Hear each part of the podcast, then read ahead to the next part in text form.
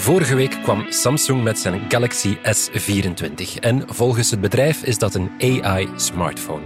Maar bestaat dat eigenlijk al, een AI-smartphone, of is het pure marketing? Voorts hebben we het over het levensverhaal van Elma de Mammoet, over een nieuwe T-Rex en over het monopolie van Apple dat bedrijven als Spotify de kast opjaagt.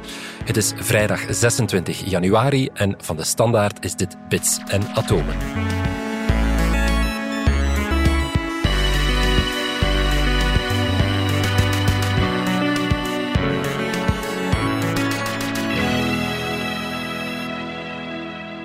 Dominique Dekmijn en Pieter van Doren, welkom. Dominique, laten we met eh, jou beginnen. Samsung eh, komt dus met een eh, nieuwe smartphone, de Galaxy S24, een AI-smartphone, beweren ze zelf. Maar jij gaat ons vertellen of dat ook echt zo is. Wel ja, alle, alle nieuwe dingen die aangekondigd worden in 2024 krijgen een AI-label van een of ander. En dus ja, bij die voorstelling van die S24 ging het alleen maar over AI haast. En dat is nogal logisch. Mhm. En ja, de, de, de, de vraag is dan van ja, is, is dat wat waard? Nu, laat misschien, misschien even overlopen wat je dan met AI zou kunnen doen met die S24. Een van de mogelijkheden die ze hebben is dus je kan een telefoontje doen met iemand en alles wat je zegt wordt in real time eh, vertaald. Wordt door dus in een andere taal eh, aan de andere kant eh, afgespeeld. En het antwoord wordt dan opnieuw vertaald. En dat lukt voor een aantal talen. Ik geloof dat de- voor dertien talen ingebouwd zijn. waarvoor geloof ik niet het Nederlands. Maar dus ja, van het Engels naar ik zeg maar het Japans, dat zou dan moeten lukken. Wat heel handig is als je een hotelkamer... eh, dus dat, dat, dat, dat is het voorbeeld dat altijd wordt gegeven. We gaan even een hotelkamer reserveren. En een aantal journalisten hebben dat daar ter plaatse dan uitgeprobeerd. Best wel praktisch. Ja, voilà, dat klinkt best verpakt. En de vraag is hoe goed dat werkt en of het, eh, voor welke talen het werkt. En een andere vraag is natuurlijk van, ja, draait het dan eigenlijk op die smartphone? Of heeft men gewoon afgesproken van, we gaan het alleen ter beschikking stellen op onze duurste smartphones? Maar eigenlijk zit de meeste van die functionaliteit gewoon ergens in de cloud en kunnen we het dus eigenlijk ook op een goedkopere smartphone. Eh, de andere eh, hele reeks eh, functionaliteit heeft te maken met foto's. Daar kan, Je kan met AI best wat, wat doen met foto's en dat heeft eh, eh, Samsung dus ook, ook, ook laten zien. En dat zijn alweer heel gelijkrakende dingen als wat Google had laten zien, waarbij je objecten op een foto kan wegtoveren of wat groter zetten of verplaatsen. Maar dat kan je nu toch ook al met smartphones? Wel, er is altijd wel een manier om dat te doen natuurlijk. Er zijn altijd apps voor. Al die dingen zijn apps Ja. voor. Of je kunt ze achteraf doen. Maar als je ze binnen in de foto-app op je toestel onmiddellijk kan doen, dan voelt het toch nog een beetje alsof dat de foto is die je getrokken hebt. Ja, en ja. niet de versie die je er later in een of andere AI-app van gemaakt hebt. En dan nog een- derde opvallende AI-snufje, dat is eh, aangekondigd met die S24, is dat je nu eh, in eender welke app eigenlijk naar wat je aan het kijken bent, kan je zeggen van, ah, kijk dat object daar, of bijvoorbeeld je, bent een Netflix-film aan het kijken of zo, daar in de achtergrond staat een gebouw. Welk gebouw is dat eigenlijk? Dat je dan eh, eventjes op de knop drukt en dan cirkel je met je vinger rond dat gebouw en dan gaat hij dat opzoeken in Google met, eh, met beeldtechnologie. Dus ja, dat zijn een paar van die, van die snufjes. Er zijn nog wel een paar hoor. Als je vergelijkt met wat er doorgaans nieuw is op een nieuwe telefoon, valt dat eigenlijk best wel mee. Maar het zijn snufjes, maar is het voldoende om dan te spreken van een AI-smartphone? Het is niet dat ze nu effectief zeggen, dit is de AI-smartphone, maar dus AI wordt inderdaad dus als, als, als het verkoopsargument naar voren geschoven. En ja, meer en meer begint men te spreken over deze generatie van AI-smartphones. Ja. En bestaat die eigenlijk wel? Dat, dat is een beetje de vraag die men zich nu stelt. Is dit nu een, een nieuwe generatie smartphones? Of ja, aangezien het toch hoofdzakelijk software is, zo'n AI, ja, is het maar eh, vooral een, be- een beetje marketing en dat ze beslissen van we gaan die snufjes voorlopig alleen maar aan onze duurste telefoons aanbieden. Maar eigenlijk zouden ze op die andere telefoons ook draaien. Het is natuurlijk een beetje van de twee. Het is, duidelijk is het zo, om mensen nog een nieuwe smartphone te verkopen, moet je al wat moeite doen. Alleen op dit moment lijkt het, eh, dus ja, wat je nodig hebt om AI te doen op een smartphone, dat is misschien de eerste vraag. hè. Dus die, die chips hebben al een tijdje dingen die men nu eh, NPU's begint te noemen. Hè? Neu- Neural Processing Units. En dat is dan een speciale rekeneenheid, speciaal om neurale netwerken. En dat zijn die grote taal- en beeldmodellen nog altijd. Dus die AI-dingen, dat zijn die nog altijd. Dus, en dat staat dan los van de GPU's, de Graphic Processing Units, die men daar vroeger voor gebruikte. Dus vaak was het zo dat men om de AI-functies te versnellen, dat men dan greep, en dat is nog altijd zo trouwens, dat men dan greep naar de grafische kaart op een computer, de grafische functies, omdat die ook heel veel dingen tegelijk moeten doen, namelijk heel veel pixels tegelijk tonen. Dus die werken best goed, maar in die mobiele processoren en ook in de nieuwste generatie processoren voor PC's trouwens, zit ingebouwd eh, een stukje van de chip dat echt speciaal bedoeld is om het draaien van die, van die AI-modellen te versnellen. Dus dat is zeker goed. Hè? En, die, mhm. en die dingen zitten erin. Alleen zit die er al wel een tijdje in. En de vraag is, ja, hoeveel heb je dan precies nodig? Dat is nooit zo helemaal duidelijk. En wanneer wordt die eigenlijk gebruikt? dat stukje chip. Dat, je ziet dat niet. Dus ja, het is allemaal een beetje onduidelijk welke rol die, die NPU's dan werkelijk spelen en in welke mate die echt iets versnellen. En dan, ja, dat is er een simpel stukje wiskunde natuurlijk. De hele revolutie die we zien rond AI heeft eigenlijk alles te maken met wat ze noemen de large language models. En ja, daar staat een, een de L, die eerste L is van large. Hè? En large betekent in neurale netwerktermen honderden miljarden parameters. Want GPT-3, dat, dat dan toch al een paar jaar oud is, dus de voorganger van het huidige GPT-4, daarvan weten we dat dat zo'n 200 miljard parameters had. Maar die 200 miljard parameters, als ik het goed begrijp, heb je voor elke parameter ongeveer 2 bytes, ja, 16 bit nodig. Dus eigenlijk op zo'n model te draaien heb je zot, zot veel geheugen nodig. Een paar duizend gigabit. Maar er zijn wel ondertussen kleinere, gekrompen versies van die taalmodellen, die niet honderden miljarden parameters hebben, maar bijvoorbeeld 7 miljard. Dus eh, Meta, het Lama-model, heeft een 7 miljard versie. En die zou je dus kunnen draaien in, op een toestel dat pakweg een 16 gigabyte geheugen heeft. Is dat dan nog AI? Want er wordt altijd juist gezegd, het moet gigantisch groot zijn om AI te kunnen zijn. Wel, AI is nog altijd, maar je mag daar geen GPT-4 prestaties van verwachten als het model minder dan een honderdste is van, van wat GPT-4 groot is. Dat, dat, dus dat kan niet wel. Worden die kleine modellen worden blijkbaar altijd beter. Die modellen met 7 miljard in plaats van 700 miljard parameters. Uh, maar die moeten ongetwijfeld iets meer gespecialiseerd zijn. Die kunnen niet alles, alles, alles. En ja, we moeten het eigenlijk nog zien. Het is heel moeilijk om, om te beoordelen. We hebben er nog eigenlijk nog niet van, genoeg van gezien. Ik zou graag zo eens een, een tijdje bijvoorbeeld proberen die live vertaling. Mhm. Eh, hoe, hoe, goed dat zo'n... Uh, als, dat, als dat dan werkelijk op het toestel zelf gebeurt, hoe snel en hoe, hoe goed is dat eigenlijk vergeleken met wat er in de cloud mogelijk is als je een echt groot mhm. taalmodel draait. Maar dat kan niet op je, op je smartphone of je, of je pc.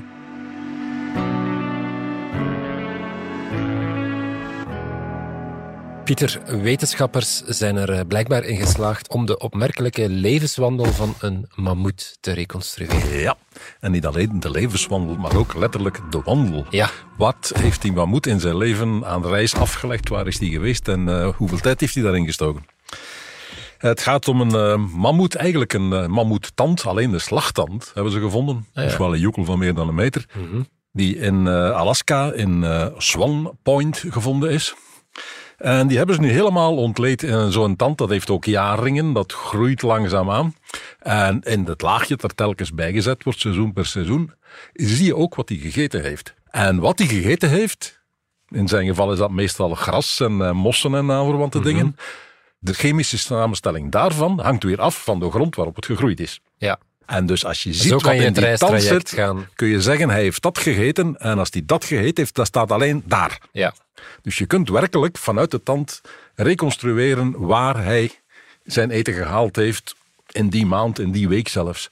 Zo nauwkeurig kun je doen. En daaruit kun je dat weer gaan reconstrueren. Waar is die allemaal hier eh, in de buurt aan het rondzwerven geweest? En deze, ik moet nog even zeggen, hij heet uh, Elma in de wandeling. Ja. Maar de, de volledige naam is een uh, Inlandse naam en ik durf hem niet uitspreken. Dus we hebben iemand aan de Universiteit van uh, Fairbanks in Alaska gevraagd om het even voor ons uit te spreken. En volledig heet hij zo. L-M-U-G-E. Maar we zullen toch maar afspreken dat we Elma zeggen voor het gemak. En ja, welk traject heeft dat beest afgelegd? Wel, hij is begonnen in het noorden van Canada, in de Yukon-streek. Daar heeft hij een jaar of tien uh, rondgehangen. Een tien jaar, dan begin je ja, zo een jong uh, puber te zijn. Mm -hmm. Dan is hij gaan zwerven. Dan heeft hij op 2,5 jaar tijd is hij duizend kilometer uh, gaan rondzwerven. En je ziet op de kaart werkelijk lussen en kronkels en heen en weer. Tot hij uiteindelijk duizend kilometer verder in Alaska terechtgekomen is. In de streek van Swan Point. En daar heeft hij in die streek nog een jaar of drie rondgehangen. In een kleiner gebied. En daar is hij dan, toen hij twintig was, aan zijn eind gekomen en hebben ze hem dus gevonden in een menselijke nederzetting. Dus dat wil zeggen, opgejaagd en gedood door dat mensen? Dat weten we dus niet. We weten alleen dat die tand in die menselijke nederzetting uh, gevonden is. Maar het was een beest van 20 jaar. Voor een mammoet is dat niet zo oud, dat is aan. jong, dat is ja. jong volwassen. Ja, Dat is ongeveer eh, zoals bij een mens, zeg maar. ja. Maar hoe is die tand in die nederzetting terechtgekomen? Hebben ze de tand gevonden en meegesleept omdat die zo mooi was, omdat je daar wel leuke hangers kunt van maken? Mhm. Hebben ze het beest doodgevonden, geslacht en is alleen de tand overgebleven? Hebben ze het beest opgejaagd toen ze hem toevallig zagen en kon- konden ze hem een ravijn injagen? Hebben ze echt bewust erachteraan gejaagd? Dat weten we dus niet. We weten alleen, hij is in die menselijke nederzetting gevonden. Nu, van andere mammoets weten we wel dat die inderdaad door mensen geslacht geweest zijn, dat mensen mammoets aten. Maar in hoeverre we echt kunnen zeggen, ze zaten bewust achter die mammoets aan, dat kun je uit deze ene mammoet niet afleiden. Konden ze uit die tand afleiden of het beest gezond was op het einde van zijn leven? hij was com- compleet gezond, hij was eh, wel doorvoed, dus hij is zeker niet van honger omgekomen. Nu, ik zeg daarnet, uit één mammoet kun je niet veel afleiden, maar diezelfde mensen hebben eh, een jaar of drie geleden ook een andere mammoet, Kik heet die, volle naam ken ik niet eens in dit geval, hebben ze ook dit hele pad eh, van eh, gereconstrueerd. Kik was een mannetje. En die zwierf in een wat groter gebied als het vrouwtje, maar wel ruwweg in hetzelfde gebied. Hij was ook 3000 jaar ouder. Hij leefde nog in de volle ijstijd. Toen daar in die buurt dus inderdaad allemaal toendra was. Eh, toen Elma leefde, 3000 jaar later, was de ijstijd al op, bijna op zijn einde. Begon de natuur te veranderen. Die toendra, daar begonnen struiken in te komen. Dat was niet meer zo leuk voor Dan mammoets. spreken we ongeveer over 14.000 Eh, jaar geleden. Elma is 14.000 jaar geleden, Kik is 17.000 jaar Ja. geleden. Dus ten tijde van Elma was het eten al wat moeilijker te vinden en die moest zich tot een iets kleiner gebied beperken. Mhm. Maar hun gebieden overlapten, hun zwerftochten overlapten en nu wordt het echt leuk. Als je op de kaart gaat kijken waar men archeologisch menselijke nederzettingen gevonden heeft, dan is dat telkens waar die beesten voorbij kwamen. Nu moeten we eh, beginnen zeggen, ja, ze hebben bewust hun nederzettingen gezet waar ook die mammoets langskwamen. Ja. Maar Pieter, ik dacht dat dat al lang wetenschappelijk vaststond, dat de mammoet was uitgestorven door de mens. Of zo heb ik het toch ook geleerd? Of heb ik Eh, nu ja, je kunt zelfs in de eerste aflevering van het verhaal van Vlaanderen, eh, Ja? het al gebeuren. Het is een mooi verhaal en er zijn argumenten voor, maar Mhm. wetenschappelijk is dat toch niet allemaal zo hard. Er zijn ook eh, argumenten die zeggen, kijk, hun eh, milieu is gewoon uitgestorven. Ze hadden toendra nodig. Die toendra was er tijdens de ijstijd. De ijstijd verdwijnt, de toendra verdwijnt, de mammoet verdwijnt. Ja. En mensen hebben misschien een beetje geholpen, maar welk percentage hebben ze geholpen? Dat is Niet zo duidelijk als we eigenlijk graag zouden willen. Er zijn wel andere aanwijzingen. In Australië, toen de mens daar arriveerde, iets van een 50.000 jaar geleden, zie je plots een heleboel grote dieren uitsterven. Er zijn nog plaatsen waar op het moment dat mensen arriveren, je in de duizend jaar nadien dieren ziet uitsterven. Maar duizend jaar is een hele periode, hè? Ja. Zijn wij daar verantwoordelijk voor? Er zijn een heleboel aanwijzingen, maar het is niet zo hard als we altijd eh, wel zouden willen. Goed, maar daarom dat we nog heel veel kunnen leren uit één tand van een mammoet. Juist.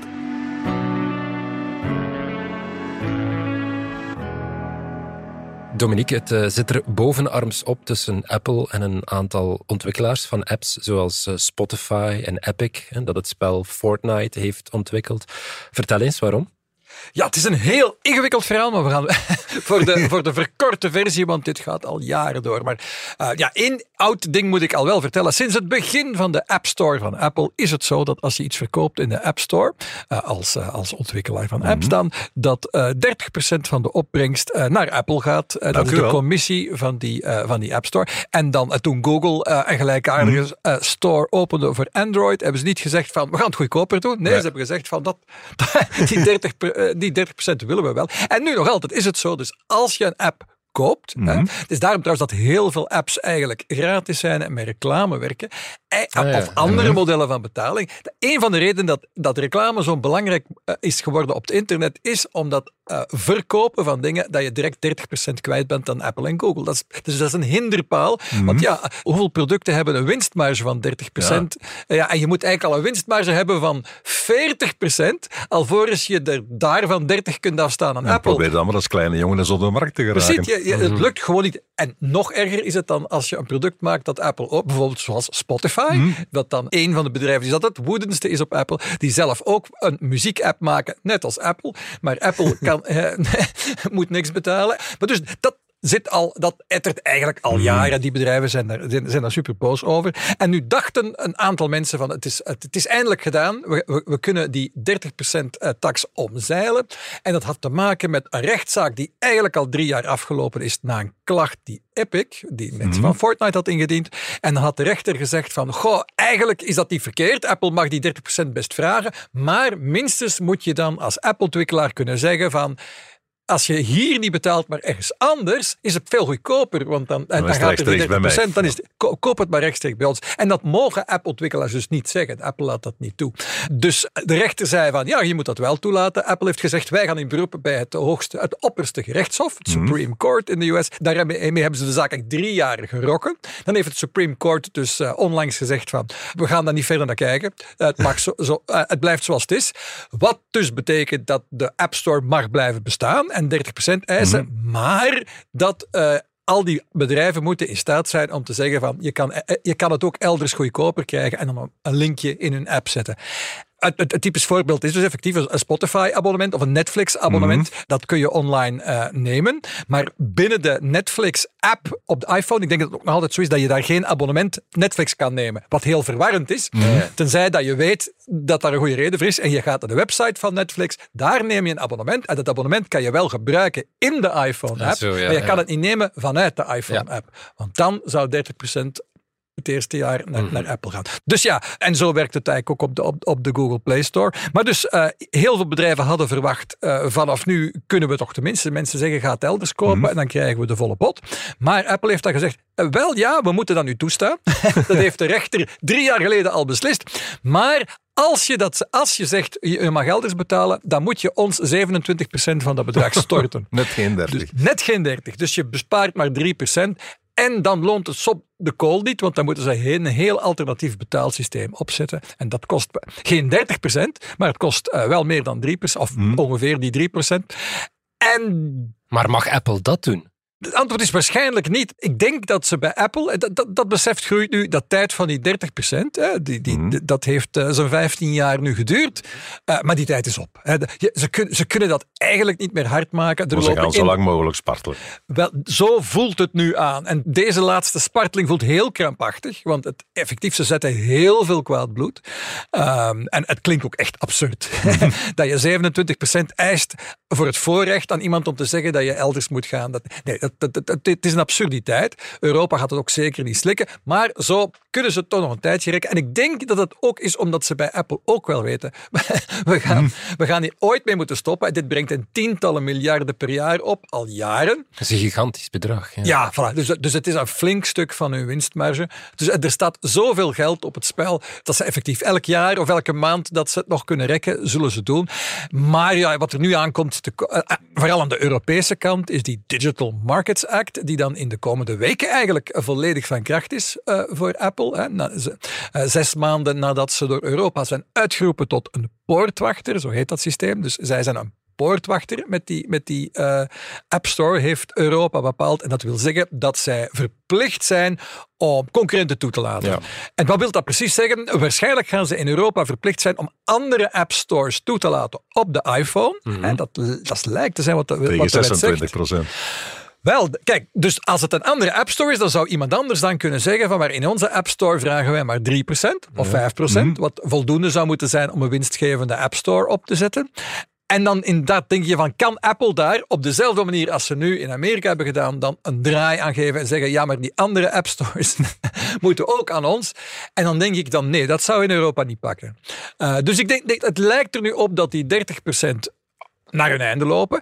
En dan is de vraag natuurlijk wat, wat, wat dat gaat betekenen. Eh, ga- gaan smartphone-apps in het algemeen eh, goedkoper worden? Of misschien gaan er juist weer meer apps zijn die verkocht worden voor een verkoopprijs, omdat die verkoopprijs dan helemaal naar de ontwikkelaar gaat, in plaats van dat ze puur voor een reclame een weinig transparant en vaak niet zo vriendelijk reclamemodel kiezen. Want dat mo- reclamemodel is dient juist vaak om die 30% tax, omdat je eigenlijk aan het verkopen van dingen op een smartphone geen geld kunt verdienen. Mhm. Dat is eigenlijk, en dat zou één van de redenen, zeggen sommige critici, en ik denk dat er veel waarheid in zit, het feit dat Google en Apple zo'n hoog percentage opeisen van alles dat je verkoopt op een smartphone, heeft eigenlijk de markt geduwd naar andere modellen om geld aan je te verdienen, bijvoorbeeld door je data te stropen.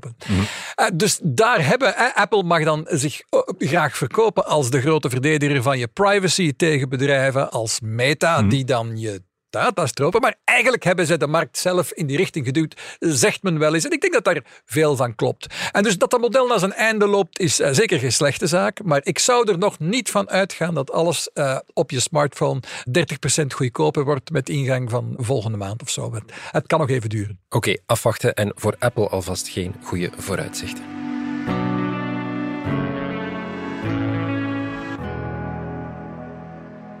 Pieter, eh, Hell Creek is misschien wel de belangrijkste vindplaats van fossielen van wereldberoemde dino's zoals de T-Rex, want alle T-Rexen komen vandaar. Maar jij hebt er een meegebracht die eens niet van Hell Creek komt. Ja, en daar wordt nu lekker eh haartjepluk over gedaan tussen de specialisten.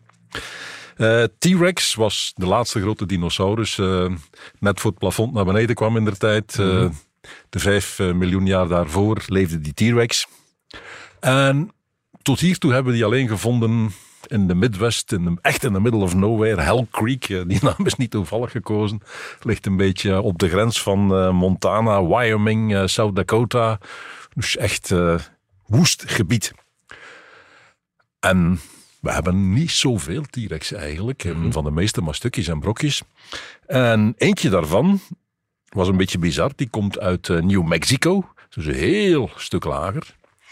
Heeft ook een wat afwijkende kop. Hij is minder robuust van kop. Die kaak is een beetje slanker, een beetje minder diep ook. Hij heeft andere wenkbrauwen. Ik maak het nu even eh, gemakkelijk. Het zijn die wenkbrauwen, het zijn eh, postorbitaal bot voor de specialisten. En hij is bovendien heel oud. Hij is eh 5 à 7 miljoen ouder dan al die andere T-Rexen. Ja. Dus nu is de vraag, is dit ook een T-Rex? En is T-Rex dus niet tot ontwikkeling gekomen in die streek van eh, Wyoming in Hell Creek alleen? Of is het een ander beest? ja. En eh, de mensen van New Mexico die zeggen natuurlijk, nee, nee, die van ons die is iets speciaals, dat is een ander beest. En ze hebben hem nu eh, Tyrannosaurus macraensis genoemd. En de andere groep, eh, die de klassieke vondsten gedaan hebben, nee, nee, nee, nee, nee, nee. T-Rexen, elk individu is anders. En er zijn individuele verschillen. En eh, ja, die van jullie zit een beetje aan de grens, maar je kan ons niet wijsmaken dat die niet onder eh, onze Tyrannosaurussen zit. Dat is gewoon een T-Rex zoals al die anderen. Een eh, jong model, eh, juveniele T-Rex, dat willen we jou nog toegeven. Maar zeker geen aparte soort. En dat ettert al een tijdje. Dat, en nu hebben de mensen van New Mexico het dus allemaal eens op een rijtje gezet en alle argumenten eh, op een rij. En dan begin je toch te zeggen, ja, het, zou toch wel eens een andere soort kunnen zijn. Het, hoeft niet echt een Tyrannosaurus Rex te zijn. Trouwens, er is tegelijk nog een eh, tweede ruzie bezig. Er is ook een eh, groep die zegt, beest van ons heet een nano-tyrannosaurus. Klein tyrannosaurusje. Jullie kinderen kunnen wel zeggen, oh ja, die, van jullie, dat is een, een jong model. Die wordt nog niet volwassen en daardoor ziet hij er zo klein. Nee, nee, nee, nee, nee, kijk eens. We gaan alle kenmerken eens netjes op een rijtje zetten en vergelijken. En dan vinden wij 150 kenmerken die afwijken. Mm -hmm. Dan kun je toch al zeggen, dat is een andere soort, hè, jongens. Nu, de vraag is of dat zo is. Uh, kijk naar mensen bijvoorbeeld. We zijn met 8 miljard ondertussen ongeveer. Allemaal anders. Ja. Er zijn geen twee gelijke bij. Het zijn wel allemaal mensen. Ja. Nu, om zoveel miljard mensen allemaal anders te maken, heb je echt wel iets van 150 ja, ja. kenmerken nodig waar verschil kan opzetten, of je komt er niet. Alleen, bij mensen kun je gemakkelijk even in de DNA kijken en zeggen, ja oké, okay, dit is een mens ook al, uh, ziet er een beetje raar uit, het is toch een mens. Bij uh, Tyrannosaurus is dat veel moeilijker. Je hebt geen DNA. Je hebt alleen een paar botten en je moet dus op het uiterlijk gaan zeggen, dit is een ander individu, of dit is een andere soort. Maar wie heeft er nu gelijk? Ik onthoud mij. de ruzie blijft. En het, het, is lekker om volgen. En eh, de rest zal binnen twintig jaar blijken waarschijnlijk. Ik heb toch een beetje het gevoel, Pieter, ja, als wetenschappers een dinofossiel vinden, dan geven ze er toch graag wel hun eigen naam aan. Of zeggen ze toch graag, we hebben een Absoluut. nieuwe soort gevonden. Absoluut, dat is uh, typisch voor heel de paleontologie. Ja. De enorme ego's. En er zijn gevallen bekend van mensen die mekaars opgravingen saboteerden. die uh, treinen uh, saboteerden waarmee uh, fossielen vervoerd moesten worden. die krokploegen inhuurden. er gebeurt van alles. En inderdaad, het is altijd weer mijn fossiel. Is trouwens ook zo bij de paleoantropologie, de, de studie van de voorouders van de mens. Daar zie je krek hetzelfde. Mhm. Elke schedel die gevonden wordt, is een nieuwe mensensoort. Mhm. En alle anderen zeggen, nee, nee, nee, niks van aan ego speelt uh, zeker in deze sector een enorme rol.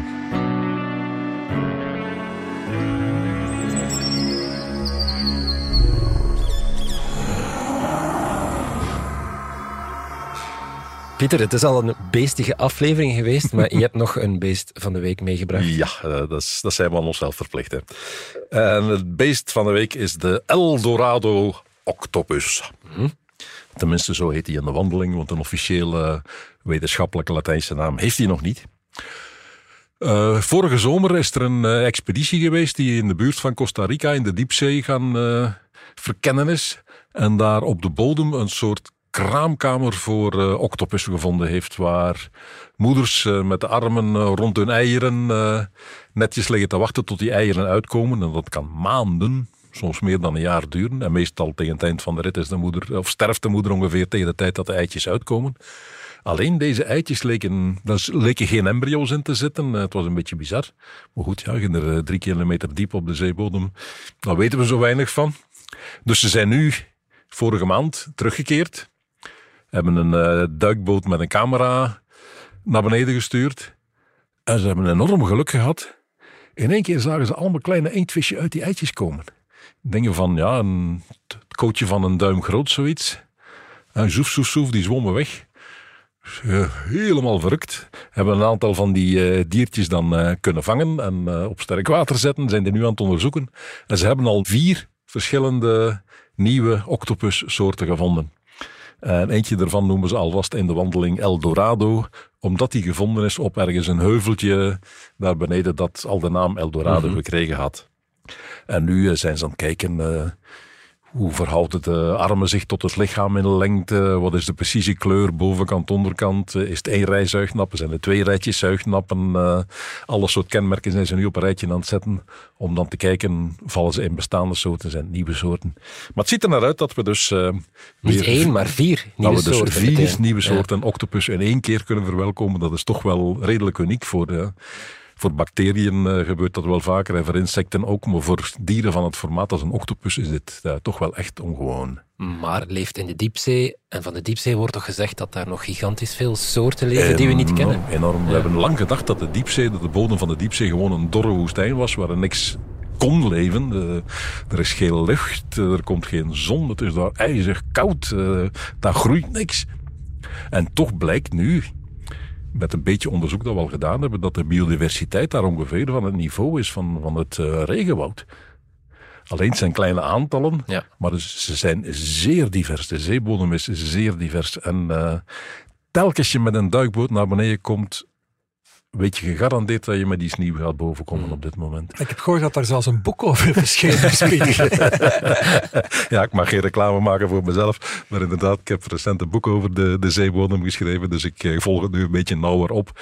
En het is inderdaad opmerkelijk. Telkens weer komen daar schitterende, spannende nieuwe dingen boven.